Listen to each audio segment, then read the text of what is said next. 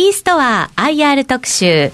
このコーナーは証券コード4304ジャスダックに上場しています e ストアの IR 活動の一環としてお送りいたします。ご出演は e ストア代表取締役の石村健一さんです。こんにちは。こんにちは。お世話立してます。よろしくお願いします。e ストアさんというと、常にこう、変化を求めて、はい、ビジネスモデルを、モデルを改革しているという印象がずっと強いんですが、はい、今期もやはりその流れに沿った動きだったんでしょうか？今期前期ですね、ごめんなさい。そうですね。あのー、ちょっと違うんですけど、僕、はい、あの、IT にしては年配と呼ばれてるんですけど、うん、まあそのおかげがあって、やっぱり孫さんとか、はい、そういった方見てるので、やっぱり会社ってやっぱりオリンピックイヤーっていうんですかね、ええ、4年ごとに業態を変えていかなきゃいけないなっていうのをつくづく見てきたんで、はい、それを見習って真似してます。過去どうでしょう、3回ぐらいはい、中身のこう進化をさせてきたと思うんですけども、はい、今回はやっぱり世の中の流れに沿った動きということでいくと、マーケティング重視の姿勢。そうですね。えー、これはどういうことでしょう、えっと、e コマースが、えっと、僕ら始めた12、3年前ですね。はい、っていうのはまだ楽天さんとかぐらいしかなかったんですね。えー、で、僕らが2番目ぐらいで、ちっちゃな会社で始めたんですけど、今大体勘定すると同じような会社が大体800社あるんですね。とすると、もうシステムの提供っていうのが十分行き渡ったなと。とすると次に必要なのはそこで商売を上げていくというところが必要だなっていったところで、マーケティング支援に軸足を移していこうというふうに考えました。これマーケティング支援っていうのは逆に言うと御社のお客様、まあ、はい、あの出店されている方にとっては必要なことですよね。いや、もうめちゃくちゃ必要になってくるでしょうね。えーはい、装置がありますよ、機械がありますよ、だから出店してくださいだけで収まらないですよね。はい。あの、楽天さんもそうだと思うんですけど、はい、これ10年前だと装置があるとですね、早いもん勝ちで出店するとみんな儲かったんですよ。はいえところが、業者が800社に増えたのと一緒に、マーケット自体ももう、えー、6兆、えー、ごめんなさい、13兆円まで来てるので、もうだ出しただけじゃ儲かんなくなってきたんですね。なので、そこでどうやって集客しようかとか、えー、僕ら転換って言うんですけどね、購買転換どうやってさせようかっていう、そういった、えー、仕事が必要になってきたというところですね。あの、石村社長ずっと日本をオンラインショップでいっぱいにしたいっておっしゃってましたけど、はいはい、そうすると今度は日本を儲かるオンラインショップでいっぱいにしたいっていうところの、ね、めちゃくちゃありがとうございます。おっしゃる通りです。一歩進んだ部分。はい、はい、少しそのスローガン変えなきゃって社内でも言ってました。なるほど。もう日本中ウェブショップだらけになったよねと。うん、なので儲かるその前の段階でおっしゃっていた、そのストックからフローへ、はい、この部分はもう完了したと見ていいそうですね、えっ、ー、と、まだまだ伸びしろありますけど、はい、えっ、ー、と、本当におかげさまでこれ、あの、数値見ていただいても分かる通り、もうほぼストックとフローがトントンぐらいになってきたんで、あの、やってよかったなっていう感じですね。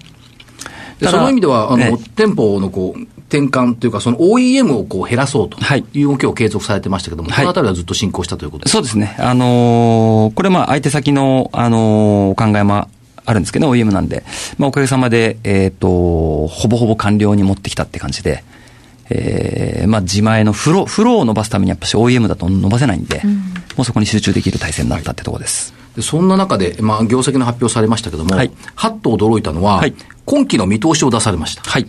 これはどういう？えっと、今期ですね、実は10年ぶりに減収減益やってまして、はい、えー、まあそのはざがやきなんで、えー、投資家の方も、いろんな憶測があるんじゃないかなと思って、ええ、あのー、ちゃんと宣言通り、えー、使うとこ使って、えー、それで業績伸ばすためにお金使ってんで、来期大丈夫だよってメッセージをたまには出そうかなみたいな。なるほど。そんな感じですね。ちゃんとメッセージを出されたということは、もう今期これに向かって着々とも進み始めていると。はい、始めて、始めてるっていうかそうですね。はい、もう、もう数字1ヶ月、2ヶ月閉まってますけど、はい、着々といってます。で、どうなんでしょう、その、マーケティング事業のウェイトを高めつつある、それをさらに高めるっていうことで考えていいんですか？はい、高めます。これが高まっていくということは、だから、はい、たくさん売れ筋商品を作っていく。うんっていうこと、ね、そうですね。あの、さっきの桜井さんのそのフローはこの辺で完了ですかって話ありましたけど、はい、つまり売れる店が増えていくとフローはまだ上がっていくので、ええ、なのでまだ伸びしろがたくさん。なるほど、うん。だからうまくすればダブルで上がっていくって感じですね。ああ、なるほど。うん、それからどうでしょう、その、確か北海道札幌に、はい、えっ、ー、と、マーケティングセンターといいますか、はい、コールセンターといいますか、はい、そういったものを設けられておられると思いますが、このあたりの動きっていうのはどんな感じですか？そうですね、おかげさまで、えっ、と、初年度はやっぱさすがにあの、出てったばっかりなので、相当苦労したんですけど、2年目にちょうど入った期なんですけど、ようやく安定してきて、で、コールセンターとしての機能はもう十分落ち着いてきたので、えー、これから一層マーケティング寄りの仕事を札幌に持っていこうかなというふうに考えております。ということは札幌を中心に、まあ日本中をこう展開するという動きになってくると見ていいんですか？そうですね。はい、えっと、こういう考えで札幌出たんですけど、はい、あの、営業拠点と、あと e コマース、まあ消費の出口って言い方しますけど、これやはり首都圏が62%なんですね。はい、東京を中心とした、えー、4800万人が62%。で、じゃあ生産拠点はって考えたとき、これ東京である必要ないなというのが IT なので、それで、えー、札幌というふうに考えました。はい。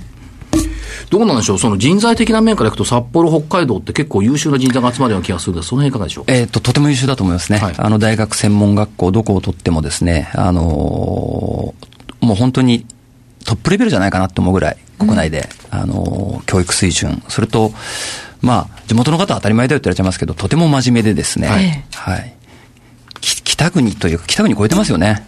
えー、でもなかなかどの業態もやっぱり人材不足って今、ね、あの問題だとおっしゃるところ多いんですけれど、いかがですか？うちの会社も社長不足みたいな。そんなことないです。それはないと思いますけど。そんなことないですはい、そうですね。あのー、やはり東京だと人材不足は我々もなお一層ですね、えー、厳しいなと思うんですけど、えー、札幌ですとまだその余裕があるなっていう感覚ですね。うん、そうすると、じゃあ優秀な人材がまあ、取りやすいっていう感じですよね。はい。そういう面でも楽しみですね。楽しみです。うん、はい。でそういうさなかでこう変貌を遂げつつあるイーストアさんですが、社長、今後の展開というのは、どういう構想をお持ちでおられるでしょうか？えっと、一言で言うと、あの、ずっと変わらず、あの、まあ、生意気ですけど、えっと、インターネットに逆らわずやってれば時代がすり合ってくるっていう、そういったポリシーでやってきてるので、で、ここまでは、まあ、着々とそれは来てるので、えー、一言で言うとそんなに大きく変えていくとなんですね。なので今で言うとその足元の転換期をしっかりやっていくということで、まだまだ、あの、倍増はできちゃうので、まずそこを固めていくっていう感じでいます。今後のその設備投資、ないしはその人的投資っていうのは、どういうところにウエイトが高まってくると見ていいですか？そうですね、えっ、ー、と、ちょっと社内でですね、さすがに、えー、14年経ったんですけど、あの、人も増えてきたとか、そういうのも含めてですね、これまでは社内が割とあうんの呼吸で回ったんですけど、はい、これからやはりその意思統一とかですね、意識レベルを合わせていくっていう意味で、うん、えっと、今年から社内教育というのをプログラム化してしっかりやっていこうと。で、これがやっぱり中長期の会社の成長には、えー、欠かせないだろうと。いうところに来てるかなっていうふうに思ってます。もともとその石村メモみたいな格好で、はい、社内に対する啓蒙活動はずっと行われてきてましたよね。はい。これをさらに拡大発展させていく。えっ、と、今年は、あの、ちょっとこの3ヶ月久しぶりに、その社内教育資料、今まででの最大ぐらいの資料を作ってますね。はい。まだ完成してませんけど。ということは、あの、石村社長、割とこう、頭の中がこう、ぐるぐるぐるぐるとこう回転されて、いろんなことをこう書き込まれて、いろんなメモを作られるじゃないですか。はい、ということは、まあ、社長の渾身の力を込めたメモだと思うんですが、はい、そういったものの、もう、魂を込めた分身をどんどんどんどん作っていこうという方向でしょうか？そうですね。はい。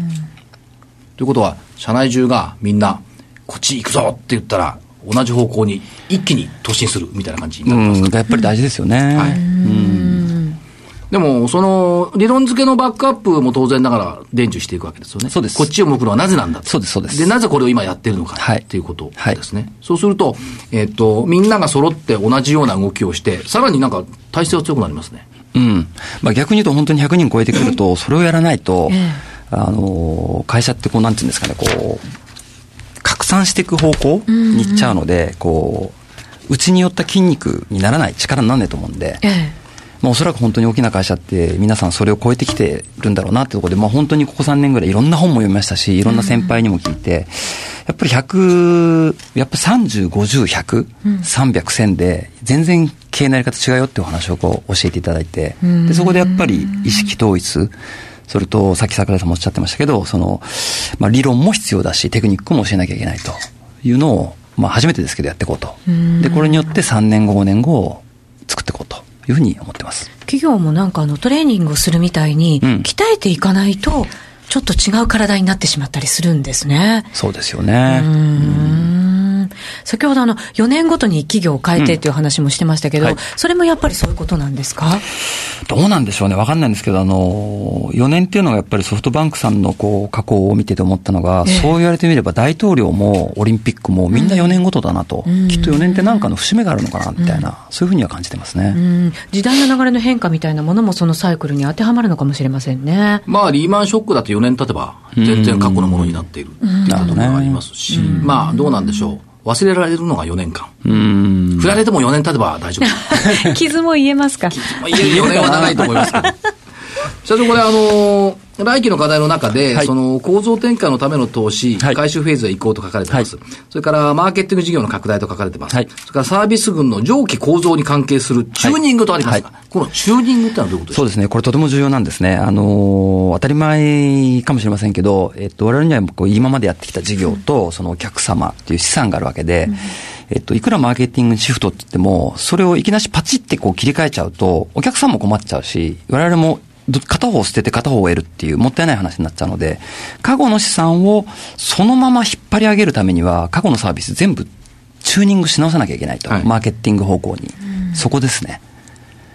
このチューニングってこう微妙なこの波長を合わせるの難しくないですか？いや、超難しいですね。ええ、はい。ということで、今期の課題はこのチューニングでうまい具合に音が出るようにすると。そうですね。はい。それを皆さんがおやりになる。はい。ということですね。はいこれ、われわれなかなかできないですよ、チューニングって。うん、そうでしょうね。まあだからそれをやるためには、本当に、その、われわれどちらに向いてるか、e コマースはこっちから、これからどうなるか、そのためにわれわれ何やってるかっていうのはやっぱり全員に、それを教えないと、一人一人が考えられなくなっちゃうんですね。で、一人一人が考えられないと、やらされる感いっぱいでつまんないし、その幹部は幹部で一生懸命やらなきゃいけなくて、みんな疲弊しちゃうので、なのでそこの基礎のところをみんなで共有することをスタートラインにしようと。で、チューニングは任すという感じでこれ一方でどうなんでしょう、その、e コマースで物を買ってくれるのは B じゃなくて C の方の個人の人たちですよね。はい、この個人の方々の年齢層ってやっぱり若いんですか？うーん、微妙ですね。センサー万別。万別ですね。はい。結構、あの、シニアの方でもスマホを通じて e コマースを利用するっていうようなケースも出てきますし、はい、その意味では、その、社長が e コマースで、えー、世の中に登場した時以上に、今はもう、当たり前のことになってますね。そうですね。もう20倍ぐらい当たり前になってますね。はい。もっとかな。はい、で今はこう当たり前になりましたけども、はい、当時はまあそうなるのかなっていうような、うん、まあ、未来像だったわけですが、はい、今から先の未来像ってこれ、どういうふうに変化していくんですか？難しいですね。これ難しいですよね。超難しいですね。はい。だけど今の足元の延長線上だけではなくて、やっぱりマーケットそのものも4年ぐらいにこう変化していくってことで見た方がいいんですか、ね、えっ、とね、これも一言で申し上げるとですね、より戻しっていうんですか？より戻し？よりより戻し。戻し。より戻し、はい。が来るというふうに私どもは考えてます。うん、あの、つまり、あの、決算のメッセージでもあるんですけど、えー、量ではなくて質にシフトしていくとか、はい、やっぱりその、数とぶどまりで成長するっていうのはもう止まってんじゃないかなと。うん、で、今、桜井さんの、あの、お話、ご質問にありましたけど、若手が増えてはいるんですけど、うん、単価は下が、下がるんですね、若手は。はい。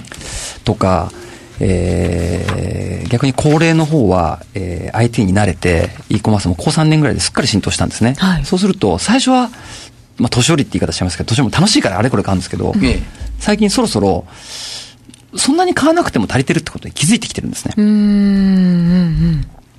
家の中段ボールだらけになるのめんどくさいじゃないですか。それに気づき始めたわけです。ええ、なので、えっと、やっぱりクオリティを求める商品に変わってくるっていうふうに我々は考えてます。はい質重視。はい、とか出店側もやっぱり売れる商品を提供していかないと拡大するのがなかなかこう難しい時代になってきた。と思います。ですよね。はい。はい、その売れる商品を的確にヒットさせるのが、御社の役割にもなってきてマーケティングです。ということですね。まさしく。はい。今まではやれば売れたんですけど、これからマーケティングが必要になってくると。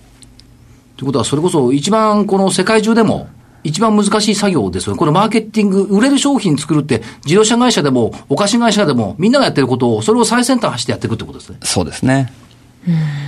あの、もちろん簡単ではないんですけど、それが本当に今まで14年間やってきた資産が生きる、その戦い方だと思ってまして、うん、えー、まあ今で言うと、こう、ビッグデータっていう単語ありますけど、はい、その蓄積があるので、うん、全く見えないところで戦略を打つのと比較して、ええ、こう、過去の事例たくさん持ってるので、で、しかもインターネットって全てがもう完全に数字で読めるので、はい、なので相当の確率で、あの、これまでいろいろやってきて、やってこさせていただいたお客さんも、あの、相当リピート率いいですし、えー、だからそこら辺は、やっぱその資産を持ってるっていうのは強みなので、あの、簡単ではないですけど、うん、あの、無鉄砲ではないっていう自信がありますね。うん、ということは、その e コマースという機能を進化させながら、うん、プラスオンという形でのマーケティングを乗っけていくことによって、はい、えー、みんながハッピーになれると。はい。いうことですよね。はい、お客さんもそうだし、小売店のあの販売する業者さんもそうだし、はい、社員さんもそうだと。そうですね。いうことですね。確かに先駆者でずっとやってこられたので、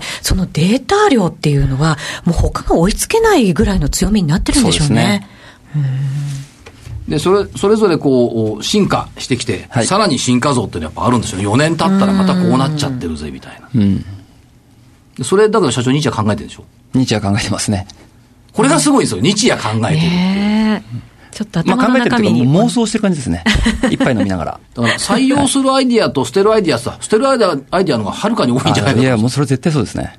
あの、妄想だと、これいい、特に夜お酒飲んでると、これいいアイデアだって思うけど、えー、次の日、冷静に考えると全然良くなかったりするじゃないですか。それがほとんどですよね。でもその中からやっぱり、その、確固とした方向性がいつも選択されると。うん。だ常にやっぱりこう、いろいろ先を考えてないといけないってことですね。そう思います。ねまた新しいものも生み出し続けなきゃいけないっていうその苦労って結構大変ですね。いや、でも楽しいですよね。うん。今のその楽しいですよねってパッとこちらを見て言ってくださった目の輝きが少年のようでした。だからやっぱり顔がちっちゃく て、少女のように。少女のように。そういうことじゃないでしょうかね。はい。さて、毎回とっても素敵なプレゼントいただくんですけれども。ちょっと今回これびっくりしたんですけども。またね、さらに豪華になりました。すみません、あの、ノートがバージョンアップしてるんですけど。はい。大きさも大きくなりましたし、硬、はい、さもすごく硬くなりました、表紙が。はい。実はですね、全部で6冊あるんですよ。これが一番大きいものが A4 サイズですね。はい、で、そこからまた小さいものがずらずらっとあって、メモ用のノートまで含めると、全部で5冊、はい、プラスストラップもいただきまして、はい、豪華6点セットで、お届けしたいと思います。これ、社長、あの、一番大きなノートには、はい、札幌マーケティングファクトリーと書いてあるんです。はいで、北海道の地図があって、イーストアと入ってます。はい。これ札幌のマーケティングが、札幌のマーケティングファクトリー専門で。専門です。使ってるわけですね。はい、うん、なかなか手に入らない。じゃ絶対手に入らない、ね。オリジナルグッズですから。なかなかはい。ぜひ皆さん手に入れていただきたいと思います。ただし、20名様にしかチャンスがないんです。抽選で20名様に、そのグッズすべてをセットにいたしまして、プレゼントいたします。番組ホームページにお申し込みフォームを準備いたしましたので、そちらからお入りください。ホームページ、お申し込みという緑のボタンがありますので、そこをクリックしていただければ、お申し込みフォームが現れます。また、イーストアの専門のホームページ、イーストア IR 特集のホームページありますので、そちらにもおお申し込みフォームがありますので、ご覧いただければと思います。えー、そちらでお申し込みいただくか、もしくはおはがきでも大丈夫です。郵便番号105-8565、ラジオ日経イーストアプレゼント係宛てまでお送りください。郵便番号105-8565、ラジオ日経イーストアプレゼント係までお送りください。感想をぜひお寄せいただきたいですね。そうですね。はい。はい。抽選で20名様にプレゼントいたします。これですから20名様に6個ドーンと当たるわけですね。うん、ワンセットでね。豪華セットでお送りします。はい、えー、っと、5月27日火曜日が必着となります。当選者の発送、発表は商品の発送をもって返させていただきますので、ご了承いただきたいと思います。イーストア IR 特集。このコーナーは、証券コード4304、ジャスタックに上場しています、イーストアの IR 活動の一環としてお送りいたしました。ご出演は、イーストア代表取締役の石村健一さんでした。ありがとうございました。ありがとうございます。それではここでお知らせです。証券コード4304ジャスダック上場 e ストアは日本全国の個人事業主から大企業まで幅広いお客様に対しネットショップシステムと商売繁盛を共に作る企業です。収益基盤の転換を伴って、次の収益づくりにシフト中。その足元の状況を石村社長が語ったイーストアの IR 特集を番組サイトでオンデマンド配信中。証券コード4304ジャスダック上場イーストアにご注目ください。